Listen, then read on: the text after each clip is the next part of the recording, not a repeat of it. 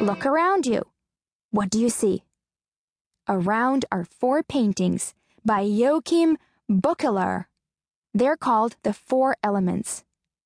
What are the four elements? They are earth, water, fire. Do you know that in the art of the Netherlands, in the later 16th and 17th centuries, artists liked to represent the elements by references to the natural world? Beuckelaer's series of paintings are among the earliest and most accomplished examples of these themes. Let's see if you can tell which one is fire, which is air, which is water, and which is earth. Sophia?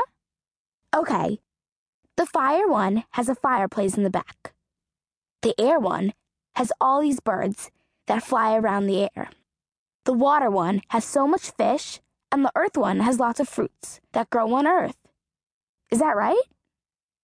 Yes, this artist often painted scenes of daily life that take place in a kitchen or marketplace.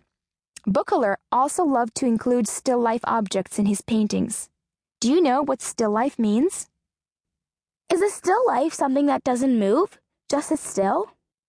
Yes, a still life is a type of artwork that uses everyday objects or even food like apples, a spoon, a bowl of fruit as the main subject. This artist is very talented in painting the details of these objects. Yes, take a closer look at the cabbage in the earth canvas.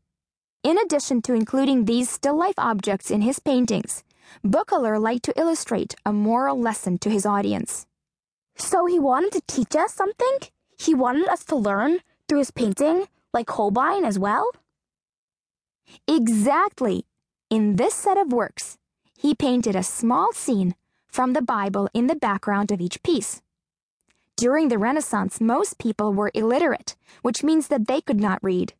However, they would be familiar with the main stories of the Bible and would be able to understand the artist's message. So, for example, in the water canvas, the one with the fish I see at the top center of the painting, inside the arch of the brick structure, a scene that shows one of the miracles described in the Bible. I know it as the story of how the fish appeared in empty nets. Jesus appeared again to his disciples by the Sea of Tiberias. It happened this way Simon Peter, Thomas, called Didymus, Nathanael from Cana in Galilee, the sons of Zebedee, and two other disciples were together. I'm going out to fish, Simon Peter told them, and they said, We'll go with you. So they went out and got into the boat. But that night they caught nothing. Early in the morning, Jesus stood on the shore, but the disciples did not realize that it was Jesus. He called out to them, Friends, haven't you any fish? No, they answered.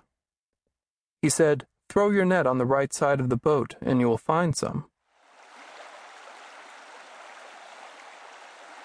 When they did, they were unable to haul the net in because of the large number of fish. Then the disciple whom Jesus loved said to Peter, It is the Lord. As soon as Simon Peter heard him say, It is the Lord, he wrapped his outer garment around him, for he had taken it off, and jumped into the water.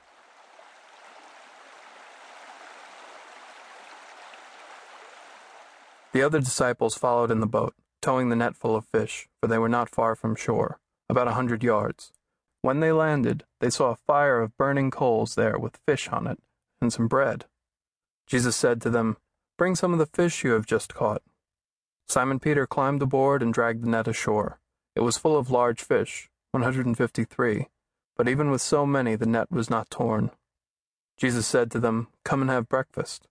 None of the disciples dared ask him, Who are you? They knew it was the Lord.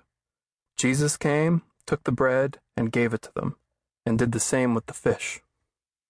Now that's a miracle. Now let us take you to another work and another story, but this one will be from ancient Greek mythology. Do you like Greek myths, Sophia? Yes, I just studied ancient Greece and read many of the myths. Turn left into room 10.